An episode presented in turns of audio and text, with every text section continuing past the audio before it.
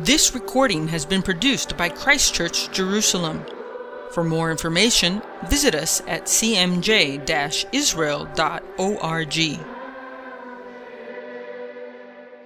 Welcome, ladies and gentlemen, to Christchurch, Jerusalem, to our evening Bible study uh, this Wednesday. We are currently in the last words of Moses. Moses is finishing up his big uh, monologue, the longest monologue in the entire Bible, uh, as he is preparing the children of Israel to enter the land of Canaan, to establish a just society that is going to mimic the character of God and hopefully be a light to the nations. Uh, and we've been reading his words and applying them to ourselves, our community, and this day and age. Now, the Lord is present, His Spirit is with us, just as we are scattered all over the world. We are united by that. So, Brother Neville, please pray us in. Yes, indeed. Let's pray. Father, we thank you for this opportunity this evening to gather around your word. And we thank you, Lord, for the work that people have put in down through the centuries to enable us to have your word in our lives and in front of us and so easily accessible. Father, we bless you for these things. And Father, we pray that you would be with us by your spirit and anoint uh, Aaron's teaching to us, we pray. Amen. Amen. All right, thank you. So, looking over um, last week's notes, follow along if you've uh, downloaded them. Deuteronomy 31. So Moses is coming to the end of his monologue as well as his life in general. God has decreed that Moses will not cross the Jordan and that today, which is his 120th birthday, will be his final day in this world, putting in place a tradition that says that the heroes of God die on the same day as they are born. Moses says God himself will cross the Jordan with the Israelites. Now, God has been with the people in Egypt. He partook of the Exodus with them and has dwelt among them in the wilderness. He has never actually left them, despite their rebelliousness. And that is a comforting thought for us all. God has led Israel in a joint venture with Moses, God and man working together. And now both will go in to take possession of the land. While it is not always easy for us to understand the ways of the Lord, some evil needs to be purged through violence. This fate of destruction will befall the inhabitants of Canaan due to their sin, which has now reached its zenith. Israel has only known Moses as leader and guide, and may have had some trepidation over the future without him. Moses gives them encouraging words that are familiar to us Be not afraid, be strong and courageous. Joshua is appointed to replace Moses in a public commissioning. Leadership in the Bible does not come through democratic elections. Even Paul gives Timothy and Titus instructions on how to appoint leaders. Of Joshua, it is written in Exodus 33, verse 11, that he is a resident of the tabernacle, although he descends from the tribe of Ephraim. This indicates that access to the Mishkan, the tabernacle, was not restricted to the priestly class. Now Joshua also receives the same encouragement that is given to Israel and the similar promise that God himself will be with Joshua. Again, God and man working together. Going in to take possession of the land was the Lord's idea and promise. However, God works through men and women. Thus, Israel will also have to fight. Similarly, we might pray to God to heal, and He can, but He can also use medical practitioners to heal. God can and does speak to His people in dreams and visions. So, too, can He speak words of knowledge through people to people. Moses concludes writing the Torah, which he delivers to the Israelites. Now, scholars debate exactly which books were written, with the traditional view being the entire five books of Moses. Although the Torah itself does not actually make this claim, Rather, it notes that he wrote portions of it. For example, in Exodus 34 27, where the Lord instructs Moses to write. The Torah is given to Levites who are to read it to the people of Israel in a seven year cycle. Hearing the text, memorizing, and putting it into practice, what is heard, becomes a valuable part of Israel's life. Now, there is a tradition that each tribe received its own copy of the Torah, while the text notes that a copy was placed beside the Ark of the Covenant. No one was exempt from hearing the words of God, and that included the children and even the foreigner in the land. This was one way to which the Gentiles too would have had access to the word of God. Following the destruction of the temple and the creation of the synagogue, the public reading of the Bible continued in the presence of both Jewish and Gentile families. As James says in Acts 15, Moses is read every Shabbat. Now God summons Moses and Joshua to the Mishkan, which is called the tent of meeting or the appointed place, the Ohel Moed. The Moedim, which is the same word which is used in conjunction with the appointed feasts of the Lord, the Chag Moedim. Appearing in a cloud, the Lord declares that the people of Israel will go astray and fall into idolatry following the conquest of Canaan not exactly the pep talk of inspiration that Joshua may have hoped for as the new leader of Israel. Interestingly, the invasion of Canaan is not cancelled due to future failure and sin. The Lord says his face will become hidden from Israel, which is a direct result of willful idolatry and human decision. God does not abandon his people, his people abandon God losing the ability to connect with heaven. God instructs Moses to compose a rather strange national anthem in which the impending doom and disaster is prophesied.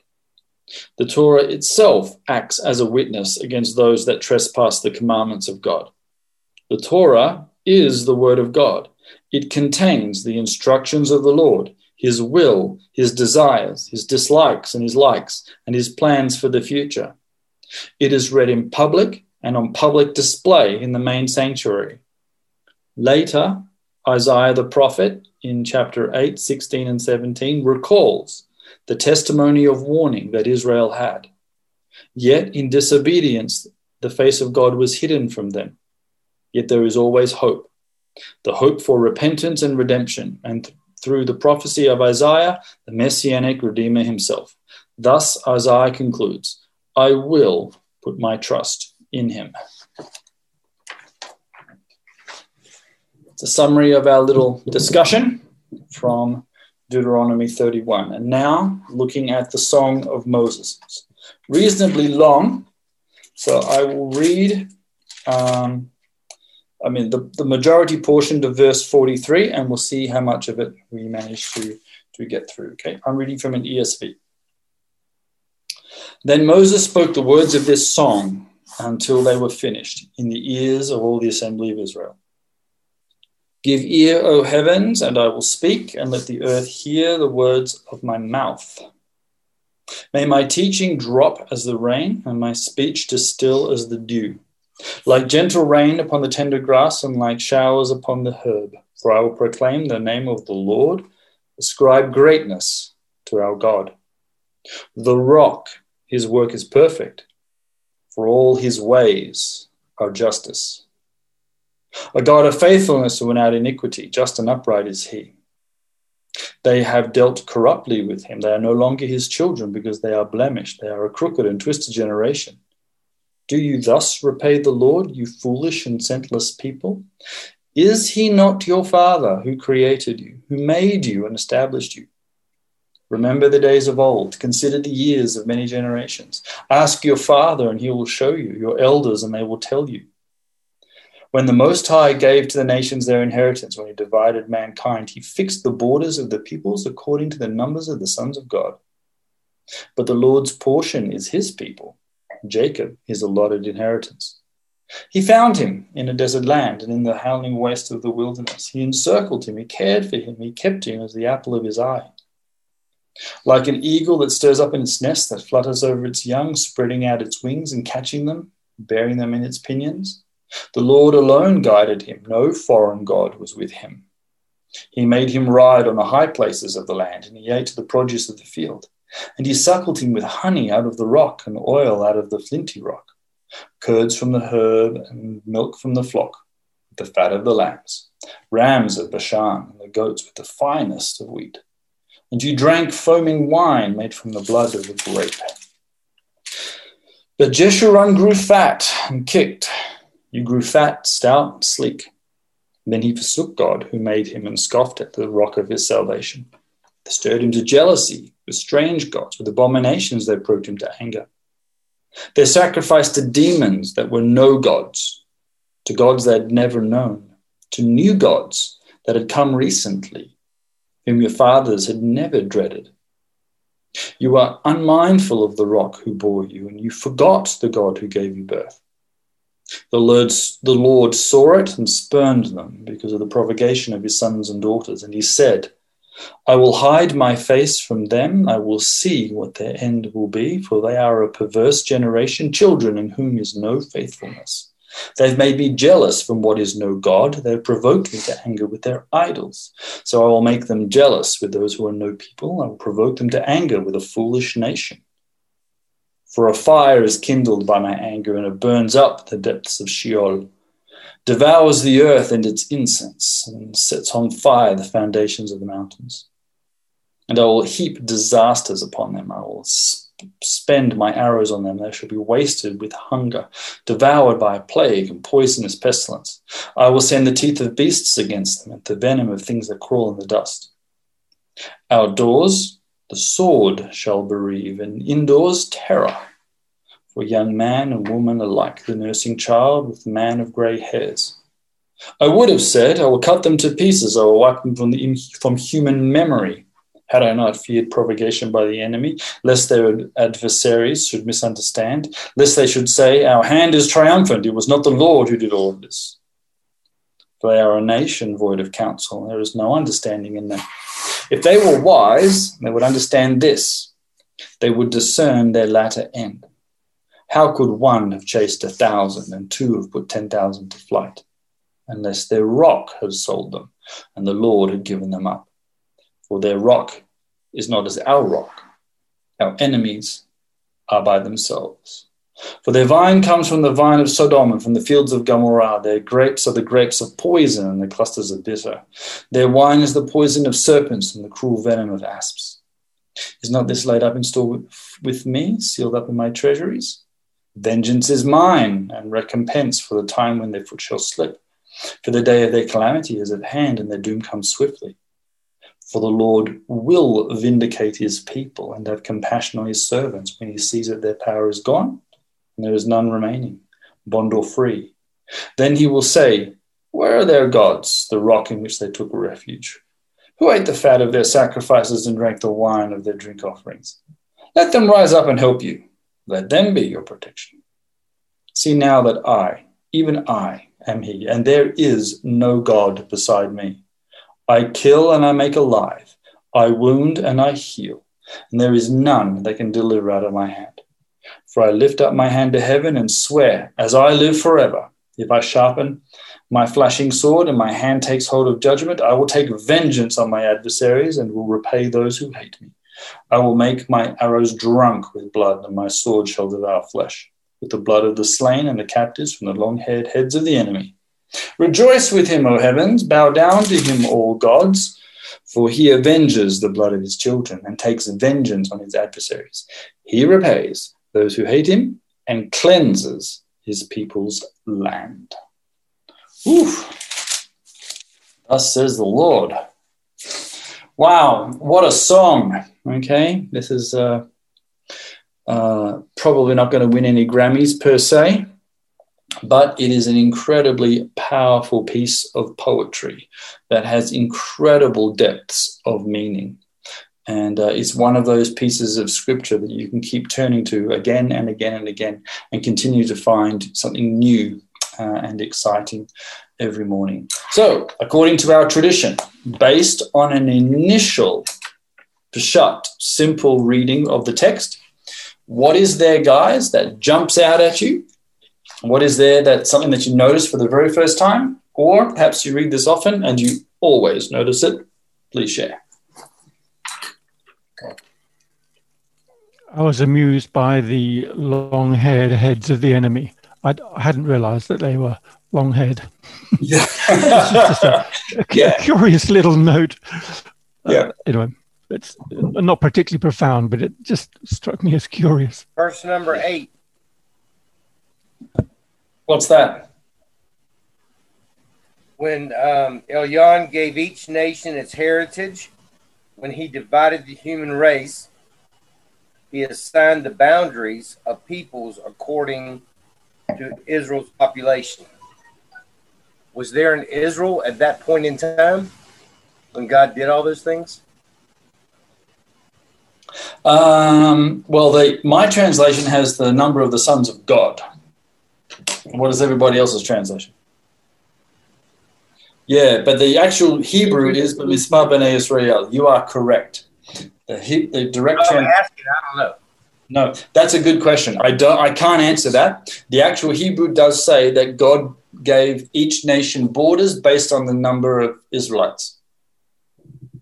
Now, isn't that an interesting an interesting thought? I have a note that it's it's it's apportioned according to to uh, the, the sons of, of God or the angels. Uh, the various nations are portrayed as having their respective guardian angels.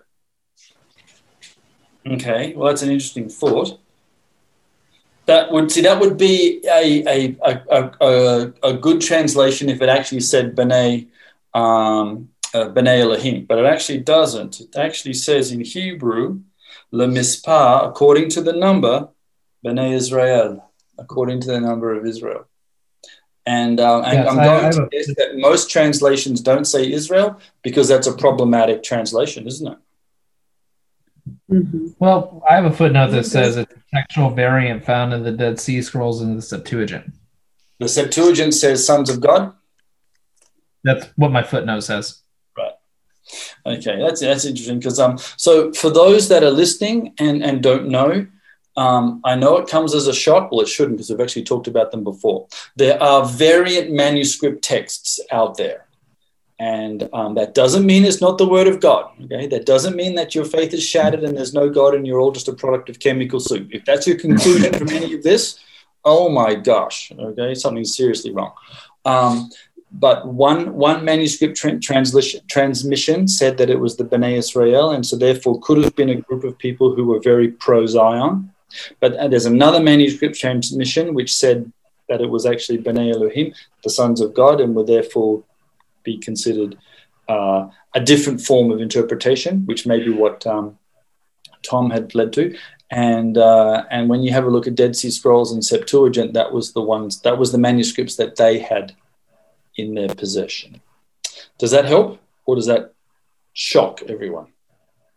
Aaron, for me, it just it, my belief is because God is outside of time Yes. that He created, He sees the beginning from the end, and He can Mhm. intervene at any point in time.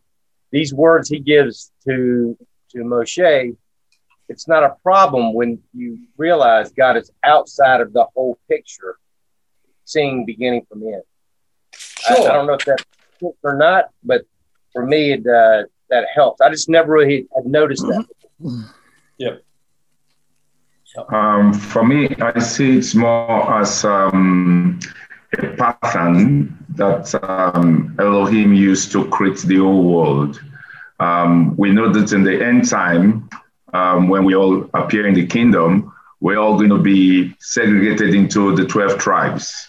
It's also according to Israel. So even though from the beginning there was no tribe, there was no nation of Israel, but God has it in his mind to pattern the world according to Israel. Um, um, Aaron, you had this map be- behind you for some time and your background, uh, which puts um, Jerusalem at the center of the world. You know, it, it's I, I don't think it's very I don't think it's coincidence. I think it's it's it's real God's plan to put Israel, yes, does it, at the center of the world, so that um, he may show himself that he's a God that rules in the affairs of men. Correct. And the and the Masoretic text flows upon that line. And that was always in the mind of God to create a people, and he would use these people to bless the world. This sort of idea that we're beginning to see that God and man do this journey together. It has been it has been Moses and God for a while. Now it will become Moses and uh, sorry Joshua and God, but also the people and God. While God will cross the Jordan, that is true. Joshua will cross the Jordan, that is also true. But so will the people, and uh, and that is also a, a, a good thing for all of us. Yeah. Excellent. Great. All right. Anything Uh, else? for there? me, what really jumps out, yeah, um, was just the verse before that particular verse saying, Remember the days of old and consider the years of um, many generations as your fathers. They would, you know, I was reading a midrash that kind of puts um, the time of this text, and it was so much early that it adds no scientific um, or uh, modern um, interpretation to it from scientific point of view. And it kind of separates time from the kind of time we have now. What i mean by that is that the 24 hours we have now used is not the same 24 hours that was in early times um, during the time of um, maybe things like that. Very very um, complex but it's um, uh, it's very interesting that um, the, the bible kind of separates time there you see, remember the days of old and consider the years of many generations. Um, ask your father, they will tell you. It kind of there was a separation of time, uh, Yep. which um, the world has. It's it's amazing, yeah. Yep. Yeah, there's some very interesting midrashim on time for those that have ever wanted to do a Bible study on uh, Jewish concept of time. Uh, they've got some very very cool things that they that they do, um, and they find these these sort of verses all over Scripture, very obscure little verses that discuss time, and then they begin to put them all together and. Uh, and, and and sometimes when you listen to their conclusions, you think, "Oh my gosh, we are all on drugs," but um, but they're not. They're they're, they're wrestling with the the concept that they, as finite beings, are trying to understand a God who is outside of time, and how he can can can jump in and out and and, and still be the same guy, uh, which is which is uh, quite quite fascinating. Aaron, I have uh, something that definitely um, caught my attention in, in this chapter, which is amazing. There's so many illusions. Uh, talks about the rock and the birth, birthing processes. The Yeah. one thing that really caught my attention was the way, in terms of time, how it's it, this this Hazino looks backward and it also looks forward. Forward, and three words um, that I did studied that talk about there are three words that there only have t- been talked about in the beginning in Genesis, and they have only been, and then the second time, and the, the, that we hear about them is in Deuteronomy 32. So the first one is in verse two, which is desh, deshe, which is grass.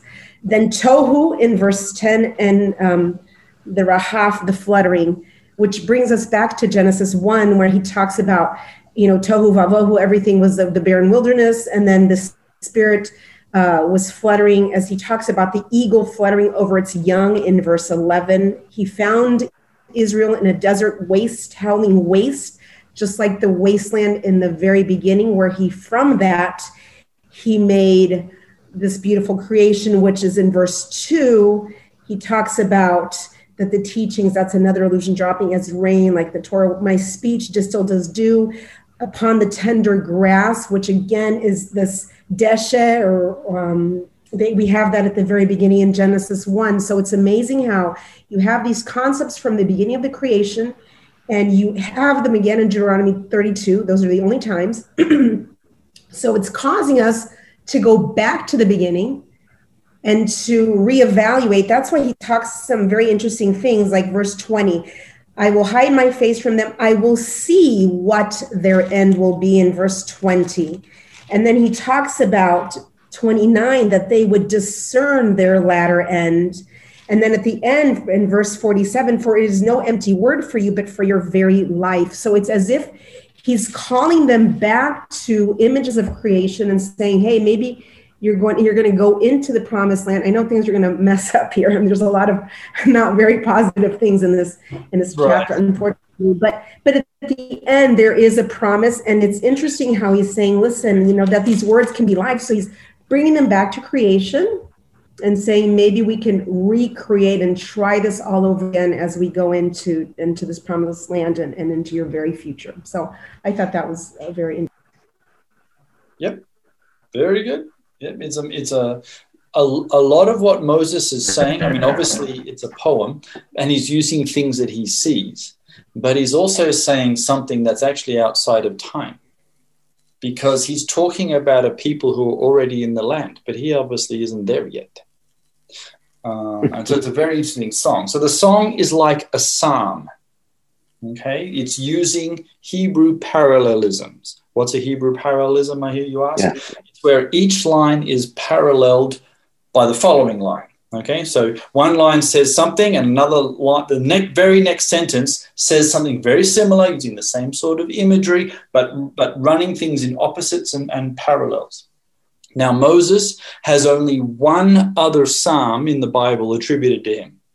He's got this song. He's got the, the previous short song of a you know rather horrible national anthem, uh, in verse 31. But um, Psalm 90, yes, well done, Yvonne. Mm. Psalm 90 is his, uh, which is uh, attributed attributed to him, which starts obviously also with creation.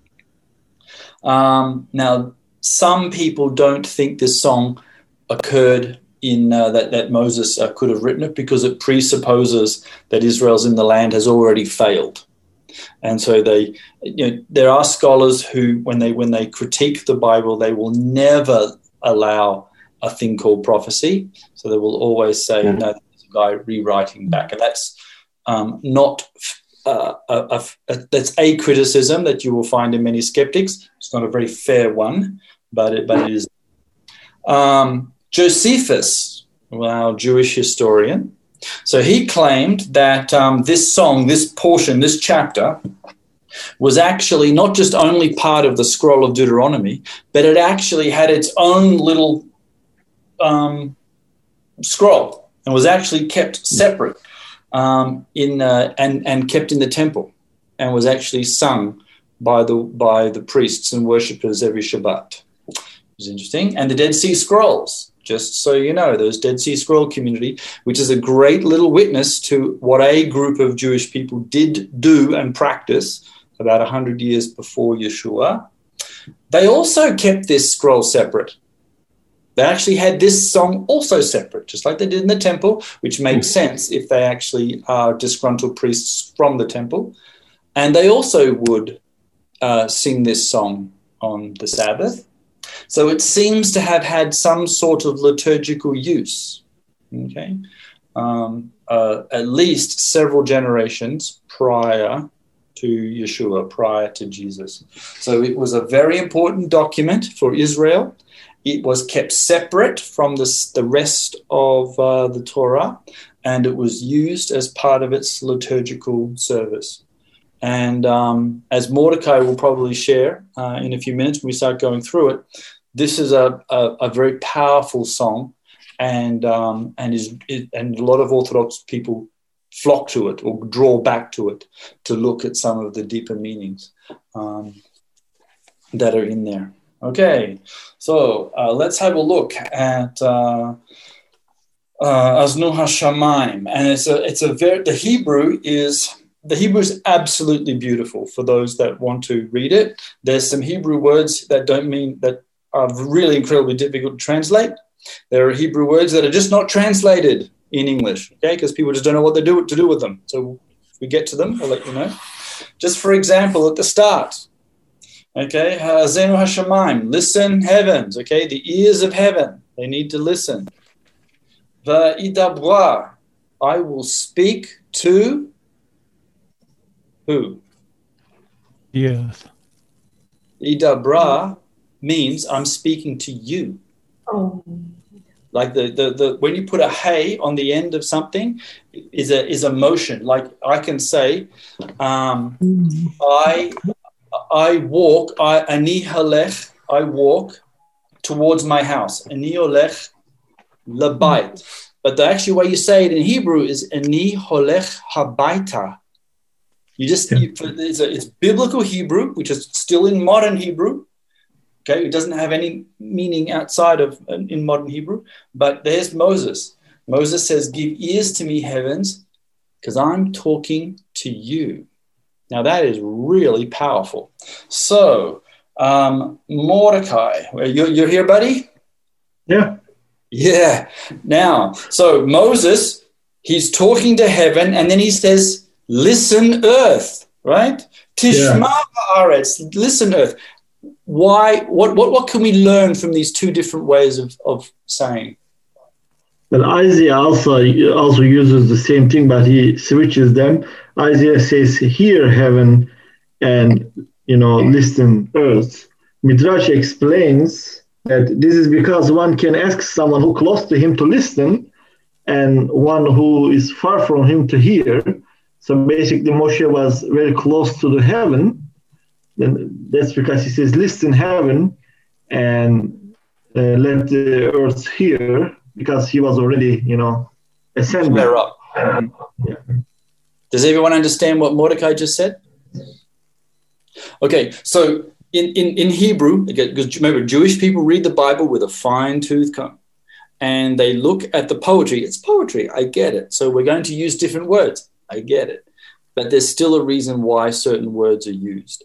And, uh, and it seems Moses, as Mordecai said, is a little closer to God. God is literally standing right in front of him in a cloud. He's incredibly close. Yeah, um, Isaiah Isaiah was also so close to the heavens, but he didn't want to, you know, make him equal to Moshe. So therefore, he switches the words, the switches Yep. the order. The humility, the humility of the prophet. And so, um, yeah. So Moses says, "I'm talking to you, heavens. So earth, you listen to me while I'm while I'm talking." Okay. And uh, and he begins um, by looking around at the at the at the world. So he says, you know, I see rain. My speech is like dew. This is very much Hebrew parallelisms. Uh, raindrops like a herb, and, and showers like grass. And you go, oh, it's absolutely beautiful, very poetic, um, using lo- lots of imagery. He then says, I will proclaim the name of the Lord. Okay, so question How do you do that? What do you think, guys? Okay, anybody? Well, you talk about his God's character and how he is both merciful and just. Okay, so that's how you would do it. You call on the name of the Lord by describing his character. Okay, but what about the name itself? Can you actually say such a thing? Right. Obviously, obviously, in Jewish circles we don't. So Mordecai, obviously, we do not say the name of God out loud, do we? Can't possibly. No.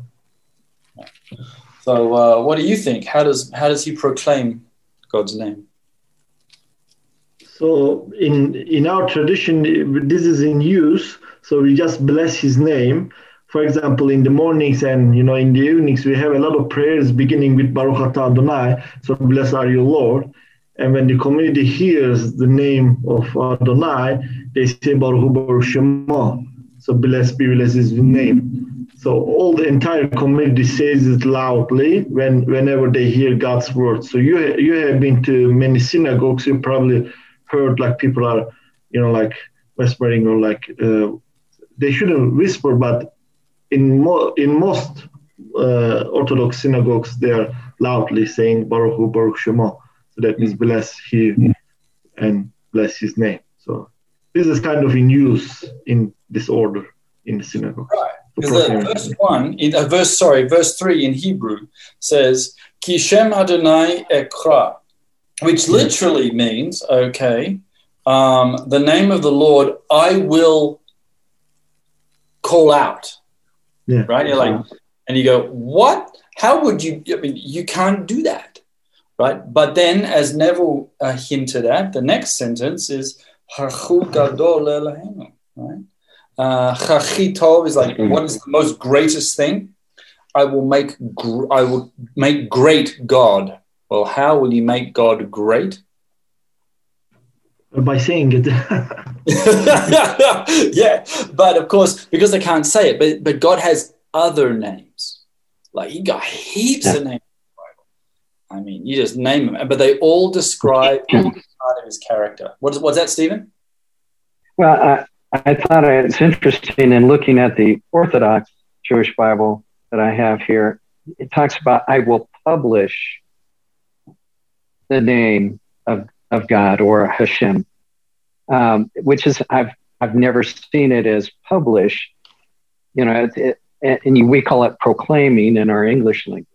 But when it, you know, is there a difference between the way they have translated this as publish?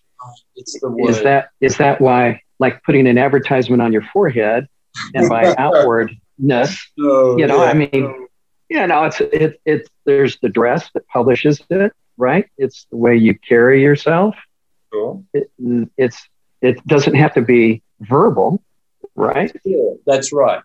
The the um ekra like likro um, means to call. It also means to name right? Okay. You can actually say, you know, how do you say this in Hebrew? Okay. okay.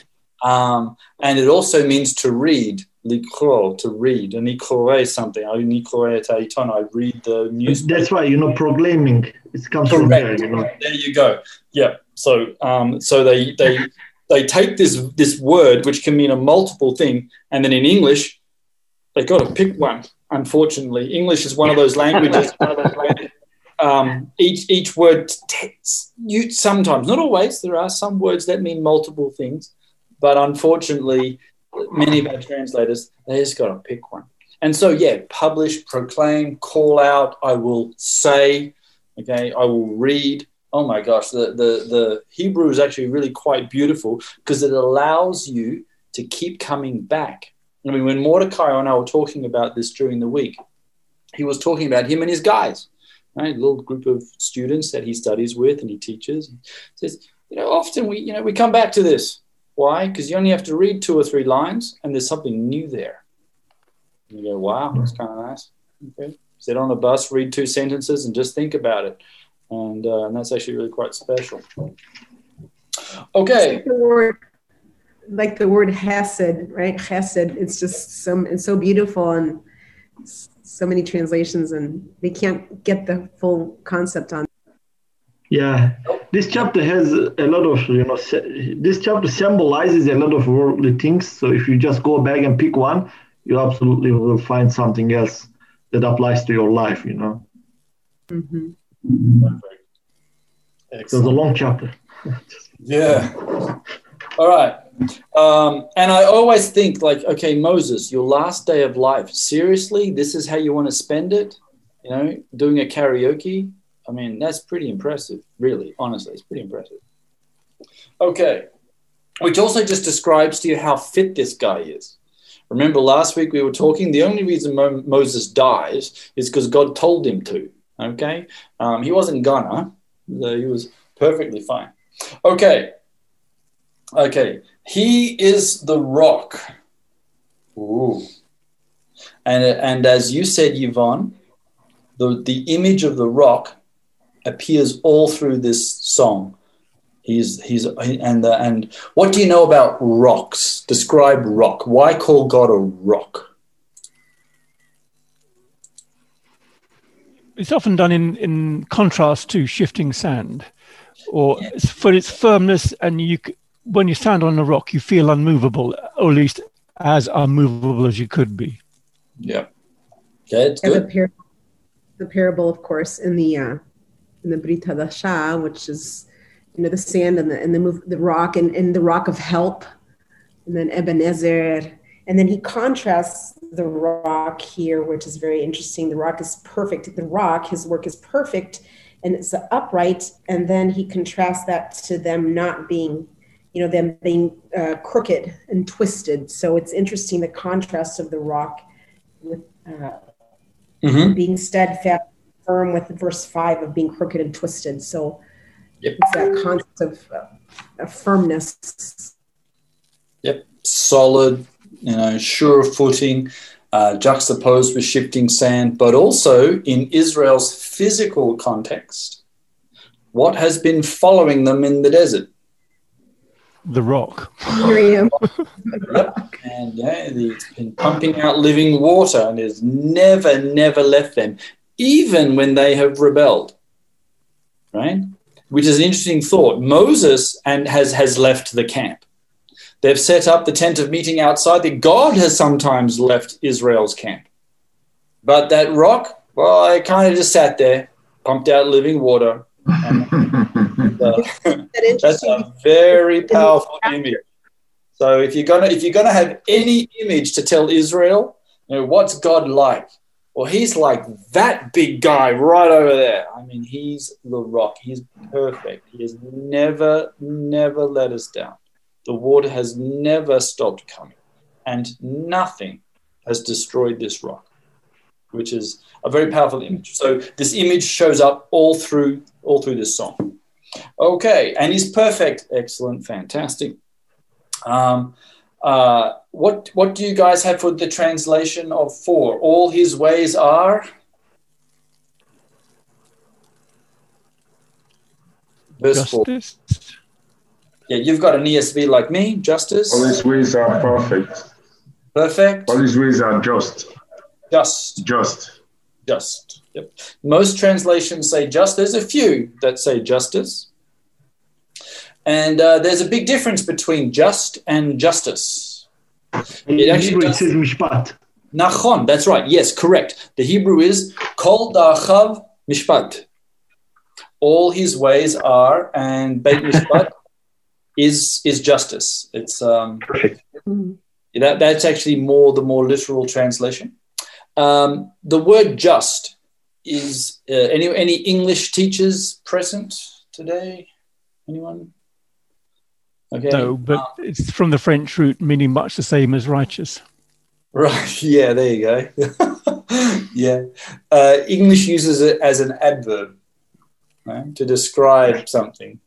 What are his ways like? His ways are just, and that creates uh, the adjective that uh, describes a verb. But the actual mishpat is a noun. Beit mishpat in Hebrew. You know, you've got to go to the Beit mishpat, the house of justice. Okay, and you Hopefully, go. we never go. Oh, yes, please. Okay, stay away from that place. Okay. Um, all God's ways are justice. That means the, the, the, they lead, all God's ways lead to something called justice. But you don't use it to describe the verb. What do I mean by that? Okay, I'll ask another good question, or a question, might not be a good one. The verse goes on, He is a God of truth. Okay, upright justice is He. All His ways are perfect. All His works are perfect. Okay, so He does no wrong. What has some of the Yeah. things that God does, which we might say are not very nice or just. Chastisements. Uh, sorry, Yvonne? Chastisement. Okay, chastisement. Yeah, okay, fair enough. But um, if I've done something wrong, I kind of deserve chastisement. So you would say that God is acting justly. Punishment, Punishment. Okay. righteous punishment, correct? All right. And But actually, all his ways are also merciful. all his ways are merciful. But what would be some of his ways that perhaps a, a modern reader might say, no, God couldn't possibly have done that because that's not very merciful? Wiping out whole civilizations. There you go. What are we about to do when we cross the Jordan? Are we going to be incredibly nice to our neighbors? Mm, No. No, we are not going to build them a barbecue and make falafels. Okay, that is something we are not going to do to the people of Canaan. Um, and but yet, this is what it, Moses, Moshe, is teaching Israel. Everything God is doing is good. Is justice. Yes, it leads to good. Uh, uh, I'm going to ask Mordecai to talk a little bit about that, how bad becomes good in a minute. But we can look at you know some of God's things when He's been teaching, and we go, His ways are just. No, everything He does leads to justice. It might not look like on our side because we can't often see what He means uh, from heaven's perspective, but He does no wrong. Okay. So what about forbidding slavery? Why didn't He do that? He doesn't. He tells you how to treat slaves properly and how you free them after time. What he tells you how to treat captured uh, war booty, which includes humans. Think, what? How does this work? Um, he has nothing to say about multiple wives. Where's Sharon these days? Is she angry with me yet? Okay, but um, uh, but it's all God's ways all his works are perfect and everything leads to justice. We might not see it as just, but it does lead to justice.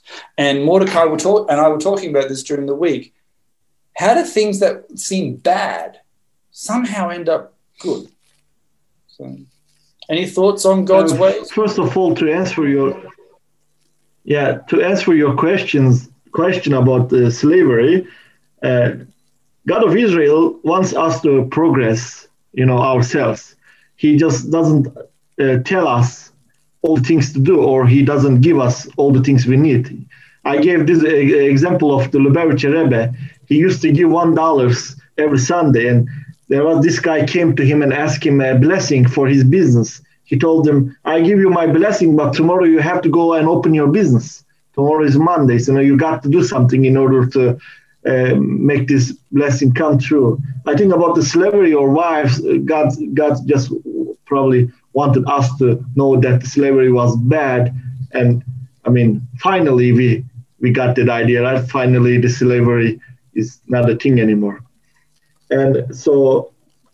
As you say, that God has no wrong and no bad. Everything that comes from Him is good. So it might not good, you know, at the first stage, but uh, you know, sometimes people say God has punished me. Oh, God has destroyed me, but He, he doesn't punish people. Well, even though in in the previous chapter we saw a lot of cursing, so blah blah. But as you said, I mean, bad becomes good at the end all the time. You know, there is no uh, bad situation that never you know ended, and every bad, t- I mean, everything that looks bad has good in it because God does not create bad. You know, all His ways are justice, and according to His justice and mercy, He wants us to progress or understand or learn something that might look bad. You know, that's why just trust, trusting God. Yeah. Mm-hmm. I'm sorry.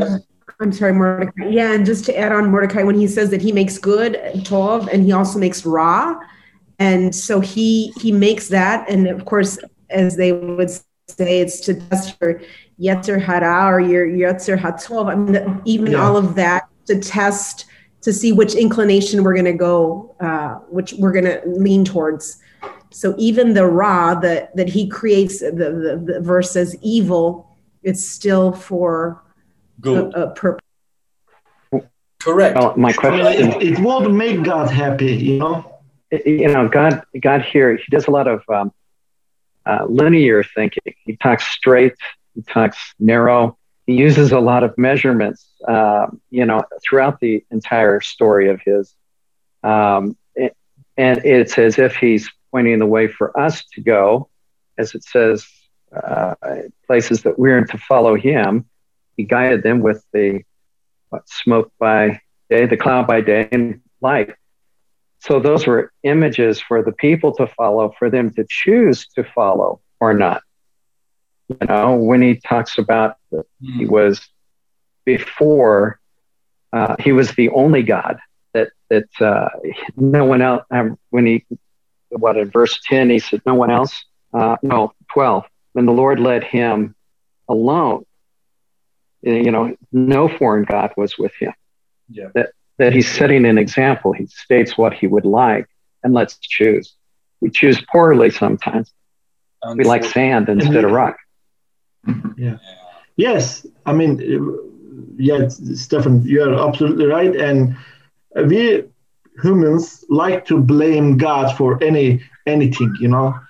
Oh, I don't have money. Oh, I don't have wife. I don't have job. So like, well, in our tradition, Jewish God doesn't provide everything to you. You got to do something on your own because He wants you to become holy as He is holy.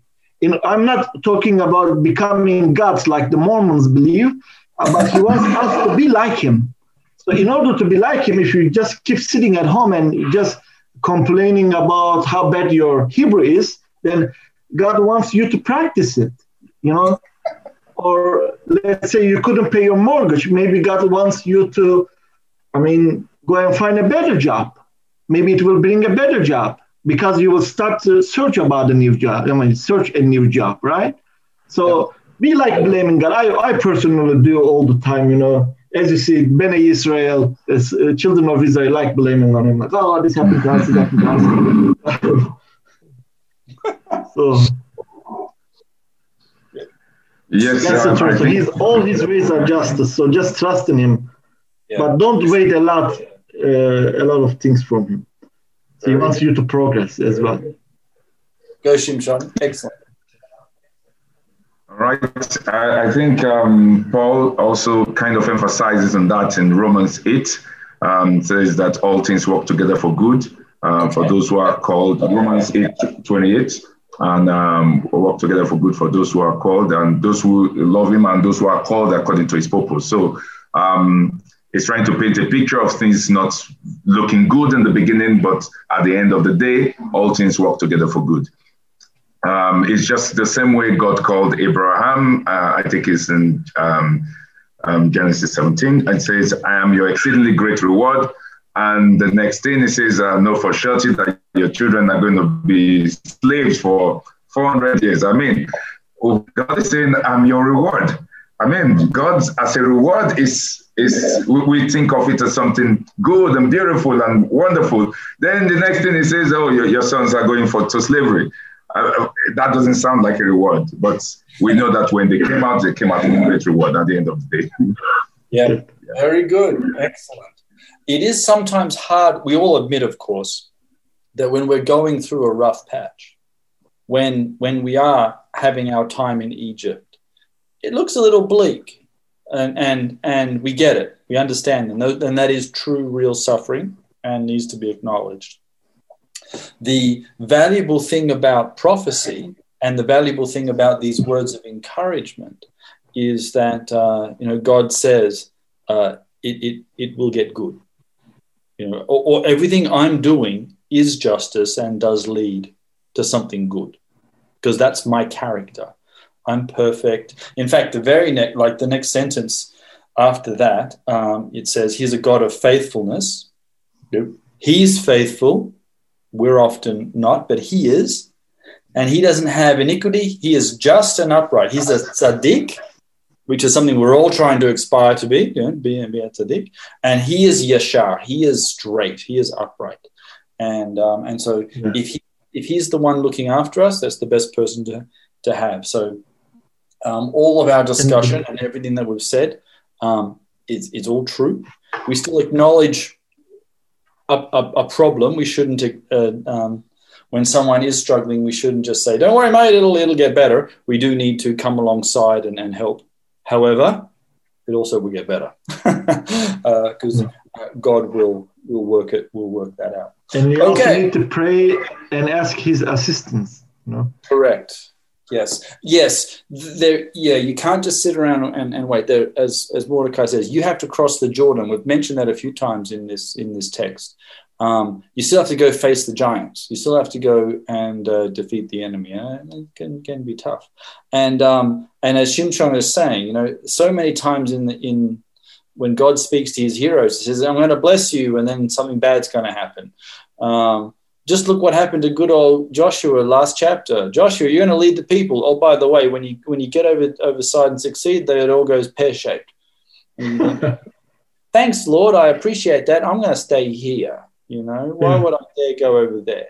Um, but anyway, okay. So uh, God is upright and just, fantastic. But then, then the the next part of the the thing begins to switch.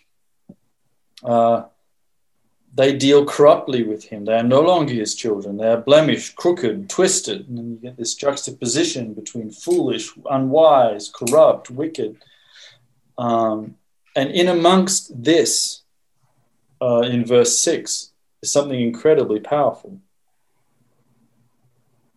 Do, do you thus repay the Lord? Okay, he's doing all these wonderful blessings, and you're going to weigh and be corrupt, and you're going to be unwise, even though he's giving you perfect instruction. Uh, you are foolish and you are senseless. Okay, you're foolish and unwise, paired with corrupt and uh, and uh, blemished and crooked. Is he not your father who has created you? Has he? And so, what's so powerful about that sentence? Does anyone know? Is it the first time that God is referred to as Father? Yeah. Yes, he is. Yeah. This is it. This is the first reference in the Bible where we actually give the the the title of God Avicha. I mean, that's uh, and then of course, obviously, it's not biological. Obviously, the people of Israel aren't going, "Oh my gosh, you know, God has come down and impregnated my mother." And uh, okay, no one thinks like that. They Hmm. understand that these terms, Ben Elohim, Son of God, Ben Adam, Son of Man, Avinu Hashemayim, our Father in heaven, they understand that these name, these titles are not biological. Yeah. And um, and so yeah, Here in this poem, as you say, this is so related to what we said. You know, in the beginning, in the wilderness, it was so bad. Like it looked was so very bad. Like 40 years in the wilderness, they keep complaining. Look, in the end, you got a father. Mm, It looked bad. Now you got a father. that's pretty good. You survived, and you you accept the Torah and the law.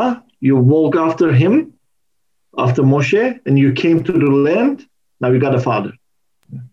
But it's interesting because just like they got a father, he also deals corruptly. He says, because you have dealt corruptly, verse five, they are low benay, they're low benai, so they're not his children, verse five, low benai. Right, they are no longer his children, and yet here he is your father. So you get that juxtaposition, that Yeah. um, which is which is interesting. And again, out of the bad, as Mordecai is saying, can come something good. Okay, wander through the wilderness, get a God who ends up with an incredible title, not just God, great one, distant and remote, but instead Avicha, your father, which is a very and it's and it's personal. Avicha, your God. Okay, that's very individual. Your your your father, very personal. All right, verse seven. Right, um, brings in again memory, which is a incredibly powerful theme, as we've that we've done, dealt with in um, all of the Tanakh so far. Remember the days of old. Consider the years of many generations. Ask your father, and he will show you, your elders, and they will tell you. Okay. So this brings in again the powerful image of how memory is very important in not just personal history, but in national history, family history, tribal history, all of that, and um, and that there is a definite need within our societies, within our communities, to maintain an attachment to the previous generation. Now, for those of us who live in the rich West, although I will ask Shimshon to see if it's a little different in Nigeria, okay, in the rich West, uh, we love to uh, not have anything to do with our parents. Isn't that sad? You know, um, but Moses is not saying that. Moses, and, and neither does the Bible. The Bible is very clear, you know, Take heed to what your parents have taught you. Take heed to what the generations have done. Listen to the wisdom of the elders. And, uh, and look what happens to a society that rejects the past. Oh my gosh, do we go off on some very interesting side trails. Shimshon, tell us about uh, Africa. Well, your bit of it anyway. You guys have a good appreciation of the previous generations?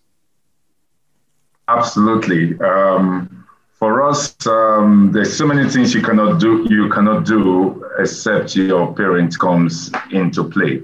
Uh, for instance, um, you, you can't marry uh, without your parents' consent. For instance, um, they, um, you, when your parents get old, they become um, your responsibility. That's what the society expects of you, and um, and so you cannot see yourself separate from your family, from your parents, especially um, when especially when they get older. Um, and in many society, like you, I mean, in the Western world, just like you mentioned, they have the old people's home. It's not something that is very common. It's, in fact, it's not common yet. And even if it's been introduced, people will not like it because it will look as if, oh, you're not doing your responsibility, you're taking it to somebody else, you know, to treat, you know, because people take it that, oh, no, this is my responsibility. And, you know, you're proud to do it. Yeah. Excellent. One thing I also, in discussion with Mordecai, Mordecai has a deep appreciation of looking after his parents, um, and uh, who, who you know, uh, his mother. You're a Holocaust survivor. Is that correct? Correct, Mordecai. Mhm. Oh, yep. And um, and he will not leave this country until he's 100 percent sure that they're okay, which is you know good, dutiful. Well, we have to. You know, it's a commandment from God. Ten Correct. commandments. Yes, honor your father and your mother. And there are some cultures that still uh, maintain that command that God has given, and there are some cultures, unfortunately, that have rejected it, uh, much to the chagrin of those cultures. Okay, verse 8. Uh, when the Most High gave to the nations their inheritance, this was your thing, Roddy. You you picked up on this one. He divided mankind. He fixed the borders of the people according to the number of the sons of Israel. Okay, which is a very interesting thought. What are some of the interesting? What are some of the, the things we can learn from that?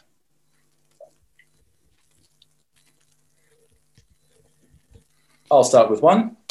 All the nations of the world have boundaries. Good one. it's very, it's very interesting how much we like to move those boundaries. You know, we really do. You know, it's like I, I don't like where my line is drawn in the sand. I think I'll move it um, over there and kill everybody between here and there. Um, okay, okay, we get, we get it. People do invade, but there's another way which we throw this idea aside that God has indeed portioned territories for us. The the, uh, the fathers when they went down to Egypt, the seventy nations, the seventy I mean the seventy persons in uh, Deuteronomy ten. Okay. Yep. There's 70 nations of Genesis 10. There's a definite. God has a very clear way of, of viewing the world, and as as um, a few of us have said, can't remember who did it now, but um, that's because I'm getting old. Uh, Israel is somehow related to the way the nations are spread around the world, which is very interesting. Okay. That God has always put in mind to share His light with these people. Uh, well, the thing I'm getting here is um, uh, while we do acknowledge that empires often invade each other and like to move borders around, um, without invasions, we've been throwing our borders aside willy nilly, have we not? We have the United States of Europe. Yes. I'm not 100% sure, and I certainly not convinced that that's a good idea. God made borders. Be very careful when you start tearing them up. Okay? I think it's very It says that he gave, Elyon gave Correct. each in its heritage. He gave it to them. So when we tear down what God has given, we have a problem. yes. Away what he gives us. Yeah, and and it's, and I'm, I'm interesting. I'm glad you brought that up, Elyon. This is one of the very few times in the Bible where God is called that. Okay, Right. Elyon, El Elyon. We un- we know the first time it was done. It was done by Mel- Melchizedek. Yes, in Genesis, and um, and yet in verse eight here, Moses calls it again a very high God, which is dealing with Gentiles, which is what Melchizedek is, right? Right? He's he's a he's a Gentile, and he calls God El Elyon. So El Elyon decides where Gentiles live, as well as deciding where Israel lives. And so, you know, it's it's fun to visit other countries. I mean, I love visiting other countries. I really do. Okay, I love travel. I'm sure you guys all love travel too. Um, other other languages, cultures, foods, customs, dress, the way that they do things. It's all it's all a lot of fun. But it's also fun and very important to go back to your place, where um, your family is and where where your your your roots are. And it's interesting that he names all these generations, uh, all these borders with Israel. And where's Israel living today? Now I know we'll all say Israel, but where else is Israel? Everywhere else. In the nations. Yes. Yes. Order. Yeah. In the nations. In the nations. Mordecai, where's Israel? Tell, tell us where some of the lands where they are these days. They're everywhere, right? Yeah. Makom, makom. But Kol Makom, in every place. You go anywhere, you go to Antarctica, you'll find a Jew, and you think, my gosh, how the heck did they get here? You know, they're everywhere. Yeah. You better check Chabad's website. You see like Hong Kong and somewhere in like Nigeria, you, you got a Chabad rabbi from Brooklyn. Then what the heck are you doing there? But yeah. Since Avraham Avinu, we have, you know, we kept traveling. Yes. Yes, yes, they've been continually traveling. They also have a land as well. And You know, also- praise the Lord. And and God says that in verse 9. But the Lord's portion out of all of this, okay, is his people. Jacob is his allotted heritage. Does anybody have an interesting translation or a different translation for verse 9? Go for it. Mordecai. Oh, it's my turn. It's Havel. It's rope. Jacob Yeah, is our yeah. rope. My, my wife just went, What?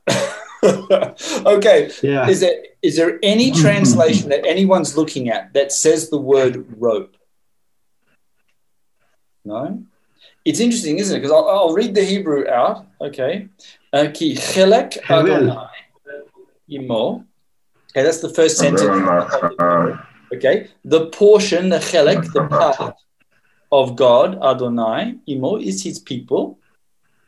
Yaakov, which is another name for Israel, his people, because it's remember it's a parallel.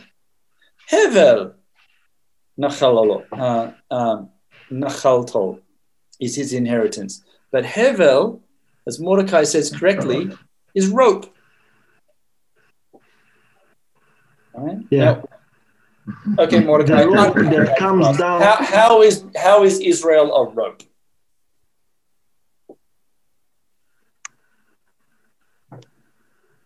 Go for it, Mordecai. How is Israel a rope? So it's like this is the rope that hanging down from heavens, and it binds us to d- divinity. You know, Yep. through Torah. So hmm. Israel is meant to be a light to the nations. like and the rope. Correct. The hmm, the The connector, the connector between heaven and earth was, was was Moshe, was the people of Israel, was the Torah that came down. Right? That was the little connection. They were the rope that bound heaven and earth together. This was the way that heaven was going to reveal itself to the earth. Okay, hmm. God wasn't going to speak uh, out loud to all the nations of the world. The Aztecs in, in, in were not going to get a voice from heaven, and they were going to suddenly go, "Oh my gosh, there's a there's a uh, there's the God of Israel. Never been to the place, haven't seen a map, but definitely I know what's going on." But Yeah.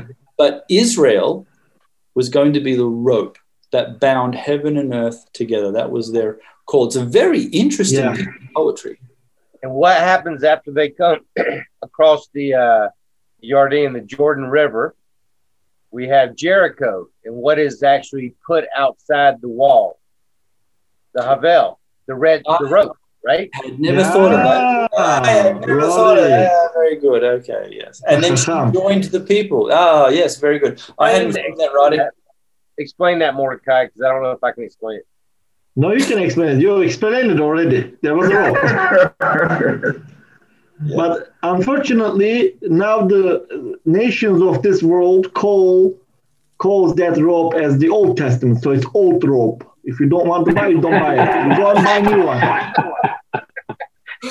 Buy new rope. At the IKEA. Mo- Mo- Mordecai's been um, uh, surfing the internet and, and looking at different Christian preachers, uh, and particularly in the Middle East, they dismiss the Old Testament. They dismiss the Hebrew Bible, and it's a little Don't do frustrating. that, Mordecai. Yeah, Don't do that, or you'll go back to you'll go back to where you were. Don't do that. Oof, there's a lot of that out there. Yes. Yeah, Yes, that's true.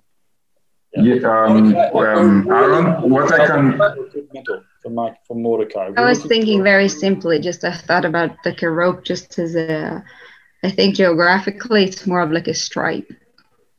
Yeah. Mm-hmm. Yeah, make it a lifeline. Okay.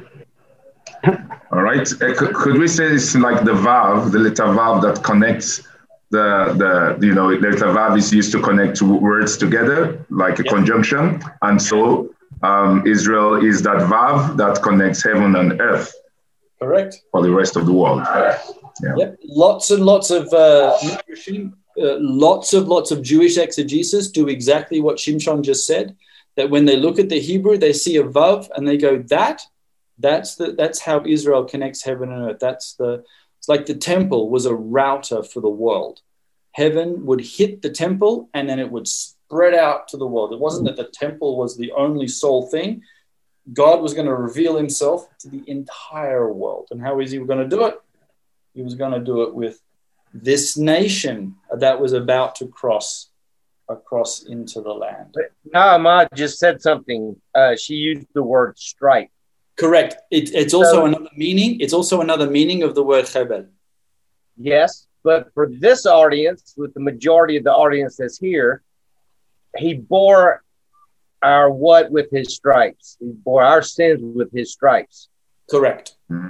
Is that right? That's what she thought. That's what Naamah's thinking of. Correct. Remember, there are multiple. There are at least four levels of reading Hebrew. Yes. Yeah, and that's And is a good so, one. so one, one level is the nation, and another level is an individual person that will also be the cord between heaven and earth, and that will be whipped, will be beaten, will be will bear a stripe, will bear a, a, a cord, uh, a, a rope is going to smash his back. Uh, it's very, very, very poetic and very powerful and very prophetic, all in one, in one, in one, in one go. It's an incredible. It's incredible. Okay? I mean, you can pick one or two verses, and you can preach for half an hour. Yeah. All right. So that's uh, that. So that uh, now we go into um, where uh, God begins to say um, uh, some interesting things about about the nature of, of of Israel as they were in the desert. That there are some blessings about being in the wilderness, right? As as as uh, we've talked, it's not all bad. They were in the desert. It was a wasteland but God cared for them. He was like the apple of his eye, although in Hebrew it says the, the little man of his eye, like the pupil, literally. Okay. Uh, and uh, he was like an eagle. Uh, the Lord guided him, and I don't know who who said verse twelve. There was no other. Oh, it was you, Stephen. Yeah. There's what was one of the blessings about being in the wilderness. There were no other gods. There's no idolatry. You couldn't build. There were no false priests. The only priests you had were the sons of Aaron. You had the tabernacle with you. You had the Ark of the Covenant. You were guided by God. What was one of the blessings of the desert is that you knew there were no other gods. That's not because bad. there was no no other people. That was uh, that's right. Yeah, also a problem, but yeah. And the ones that showed up just wanted to kill us. Uh, that we, Yeah. Or Bedouins. Yeah, there's a, that's Yeah. right. Okay. yeah, but that, it's interesting the way God says it. The Lord alone, okay, Adonai Echad. There's no one else, and uh, it was just him and his people. That's pretty special, and you can see why in antiquity that there was a movement by people who f- would flee to the desert and live as hermits. And you think, what kind of crazy idiot wants to go and do that? Well, they would turn around and say, because it's just me and God. There's, there's, I, I, I'm not affected by any of the other rubbish you are. And, and you almost say, oh yeah, you're right. Dang it, I'm going to dress in a loincloth and follow you as well and grow my beard out. Um, maybe not, but and, and that's right. And, and if you come to Israel, lots of monasteries in the desert because that's what they did. They came out here to be alone with God, to record his word and fight the devil. Right. Yeah, that's a big issue. saw the, we saw the the the Qumrans. Um, they did that. Yep.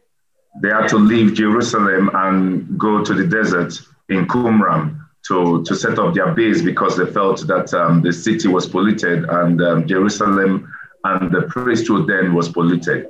Correct. So, and a lot of people believe that um, even um, John the Baptist was an Essene because he, he also was in the wilderness. He separated himself from the people and went to the wilderness. Yep, he has he has some similar characteristics, and it seemed uh, it is it is possible that for a while he he was a member of their movement. Okay, um, although his final message was very different to theirs. Um, so as, as God says in verses uh, uh, ten to fourteen, there's a blessing because he it says um, like in verse thirteen or halfway through thirteen, he suckled them with honey from the rock, oil out of rock, curds from the herds, milk from the flock.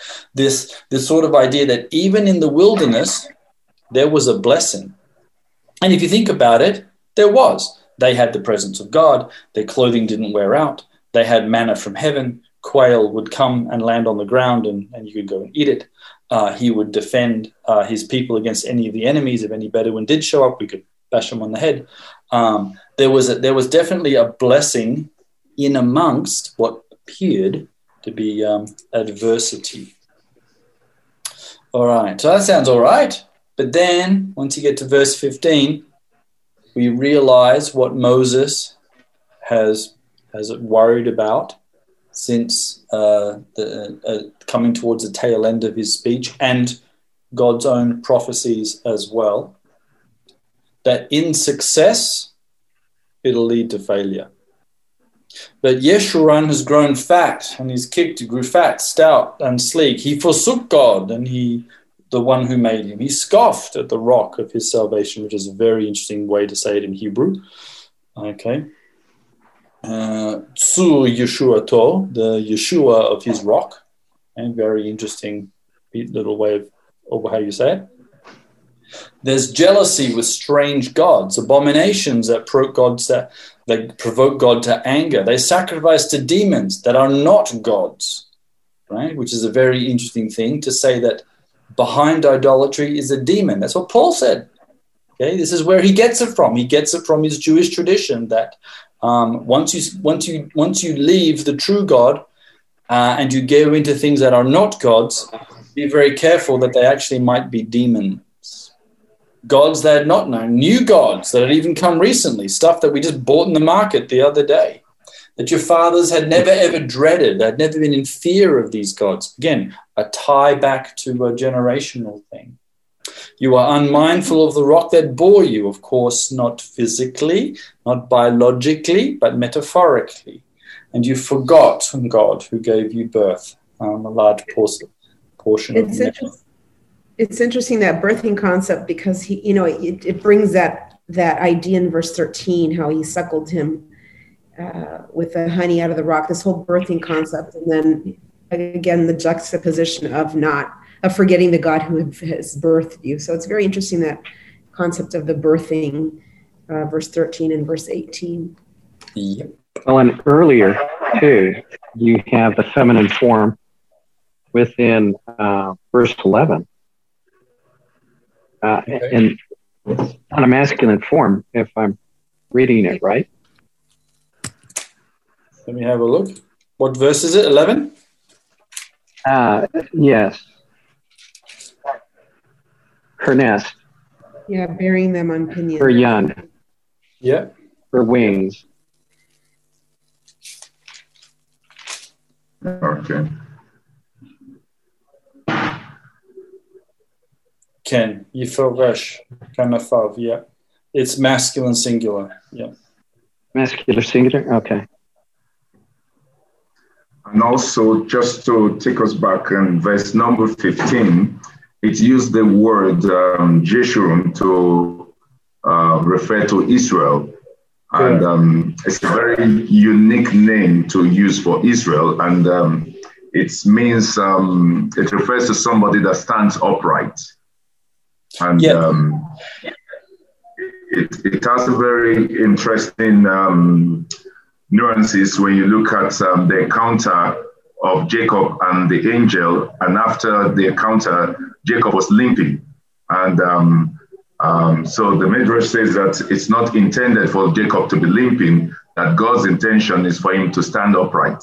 So it's a, it's an important process to go, you know. So every time I see Jeshurun, it's it, it kind of ministers to me. Yeah. It's Yeah. interesting that the word Jeshurun appears three times in this song and then only one other time in the scriptures in Isaiah 44. It, it's obviously very special to this to this song.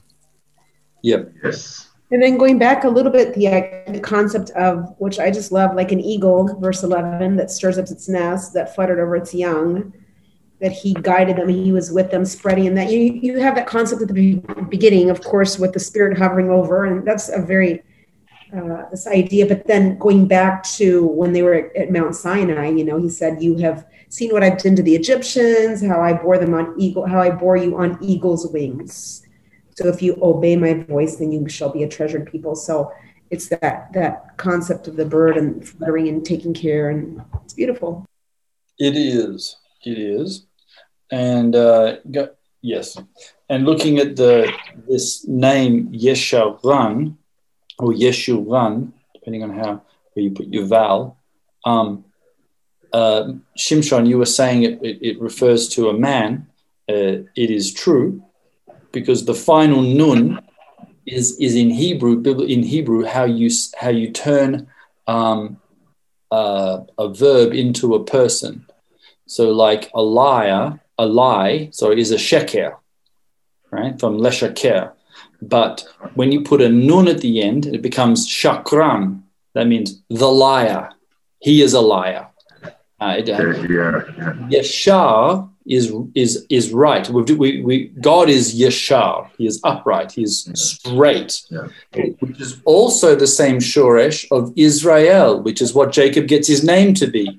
Yishar Yes. El, Yisrael, Yes. straight with God. And uh, and so Yesharan and Yisrael, although they do appear to be very different per se, they're actually got the same shoresh, and they actually have a very much the same meaning. And it's interesting that God, uh, well, uh, God, yeah, Moses, but God through Moses, when he describes Israel, he describes them as one man.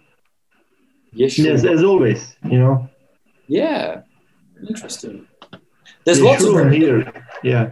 Also, millions is of the little Israel. guys, but they're one man. When it comes time for me to look at them, to to to to shelter them, to protect them, or to have them be my witness for the world, they are one man.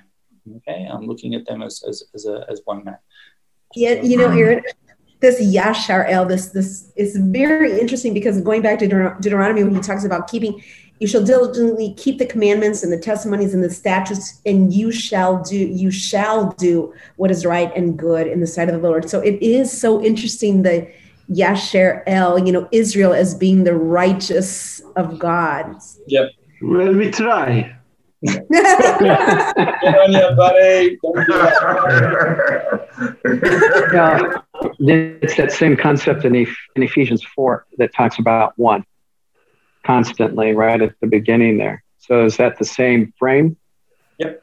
Same concept that Paul is taking into uh, his world? Has to That's be. what we see here. He's, immersed in these Hebrew scriptures. He understands the one new man. He understands the one way that God looks at people. Millions of them, okay, including including Gentiles who are attached to Israel. This these people who came out of Egypt, and he says Yeshurun, one, okay, this this this upright one, and un- yeah. Unfortunately, it's, it's unfortunate that the first time we saw it, see it here, it's it's rather negative. Um, okay, Not in but the beginning of the book, it's not. And this is one of the biggest issues, one of the toughest issues to discuss with the Israelis this concept of oneness. There can only be one God. Well, but you've got all these other gods. But God, since the very beginning, is many different layers, limbs, this multiplicity being one. Mhm. And uh, I suppose we Jews are just we're, we're stiff necked and we we won't don't want to listen. We don't want to because it's all about our. some do, Roddy. Some, some do. That's that's. Let's not put them all about it. But yes, No, I'm trying to put myself into the barrel. I'm putting myself into the fish barrel with them. Roddy, Roddy, don't bring family problems to here. This is the only place I can. You are my family, brother. Okay? This Yeah. is a us, us Gentiles will all leave, and you guys can all have a hug or something. Yeah, but- Well, I'll hug him tomorrow. yeah, you hug them. Uh, hopefully, you'll come by tomorrow too. that in, in this section, th- these these couple of verses, four verses, fifteen to to, to eighteen, is um this upright one, this one that was meant to be straight with God, who gets the blessing of the Lord, unfortunately um, doesn't know how to handle the blessing, and uh, gets the blessing, yes, but then then can't handle it well, doesn't um, appreciate it well, and then and then as he said, grows fat and and and, and forgets God and etc. And that is the danger for everyone. And I think Gentiles and the Gentile believers have to also admit that we have also been blessed by the Lord. We have mm-hmm. had very powerful nations that have become incredibly wealthy. And we've and, and it's been great. We've been able to fund missionaries all over the world. It's been incredible okay? We have been able to build hospitals and schools and wells and churches and do all kinds of fantastic social programs everywhere in the world. But at the same time in our in our we also grew fat and lazy and we have adopted other gods. We've twisted the gospel. We've turned, uh, we've thrown out half the Bible, you know, calling it old, dismissing it, forgetting. it. yeah, and uh, and and and here's Moses. Yes, he is talking to We'll Israel. those family. Hey, Aaron, we'll keep those family problems. To, why why don't we talk about those family Oh, that's right. problems? Get, all the Jews need to leave, and all us Gentiles will have a little cry together about and lament. You know, how woe is us. Uh, no, and and and, and it's a good lesson for all of us that Moses has has is giving an incredible um, prophetic story uh, that and and a warning. Blessing can lead to failure. We have to know how to handle blessing. No, we really do. Uh, a gift of the church, a gift of any community, whether it be Jewish or Gentile, is how do you handle a blessing from the Lord without forgetting God? Can I? Go for it, Yeah. Mordecai. So you explained it very well. So I just want to share a funny memory from my Yeshiva years.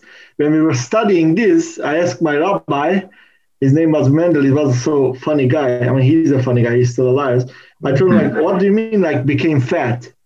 You know, what does God mean?" And he told me that he's talking about American Jews.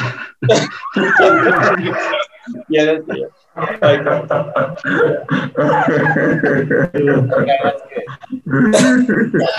Uh, that's that's a nice one. Yeah. yeah, but not to be so hard on the Jewish people. Um, the, the nations have also done the same. Um, there is a there is a belief that um, every that Adonai, uh, you know, offered the Torah to all the nations, and they all rejected it, and they finally offered it to Israel, and Israel accepted it.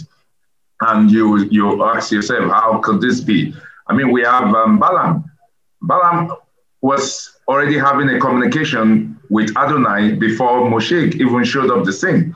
And so we already know that the nations already have some kind of um, rapport with Adonai. And um, at the end of the day, we, we, don't, we don't see anything coming out from it. Um, so the old nations kicked draws also, not only Israel, the old nations. Yeah. Correct, and that's a that's a point we should all remember. Moses is speaking to Israel, that is true, but he is also speaking to the world. Okay. And uh, the whole concept of you know, um, of course, the, you know, be careful. You're getting you know. Uh, the things that you have as you're having the blessings and, and, and getting fat and stuff, it just reminds me of Deuteronomy chapter 8, or he says, Do not forget when you go into the land and you'll have all of these blessings. Do not forget, do not forget, remember Zahar. So he keeps talking about how uh, when you'll have so many, you know, the, you know, just as you go in and having so many things, be careful, don't forget the goodness of God, Deuteronomy 8. Yes, memory is always incredibly important in, uh, in, in everything that we do. Uh, I, don't, I don't know how to reinforce the number of times Moses has said, remember.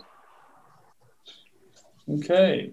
Well, guys, um, there's a fair bit of this chapter still to go. We'll pick it up next week, uh, continue with the song uh, of Moses. Thank you for listening. If you've been blessed by this teaching, let us know by leaving a comment on our Facebook page, on SoundCloud, or by leaving a review in Apple Podcasts. You can offer practical support by giving a donation at christchurchjerusalem.org. Thank you, and blessings from the City of the King.